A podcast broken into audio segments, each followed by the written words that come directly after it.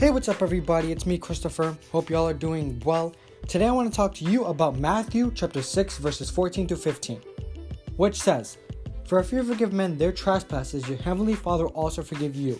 But if you do not forgive men their trespasses, neither will your Father forgive your trespasses.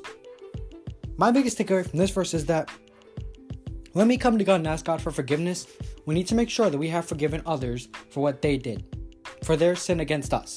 So let's say your brother stole something from you, right?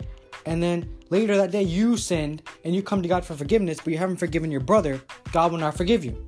You have to make sure you have forgiven your brother and then come to God and ask for forgiveness. Because if we read verse 15 again, it says, But if you do not forgive men their trespasses, neither will your Father forgive your trespasses.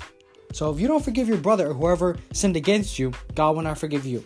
So before you come to God and ask for forgiveness, please make sure that you have forgiven anyone who has sinned against you. Anyone and everyone, no matter what they did.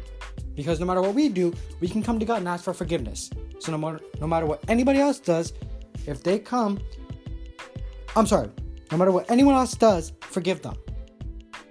And then come to God and ask for forgiveness. That's my biggest takeaway from this verse. Thank you all so much for listening. I'll catch you in the next one. Bye.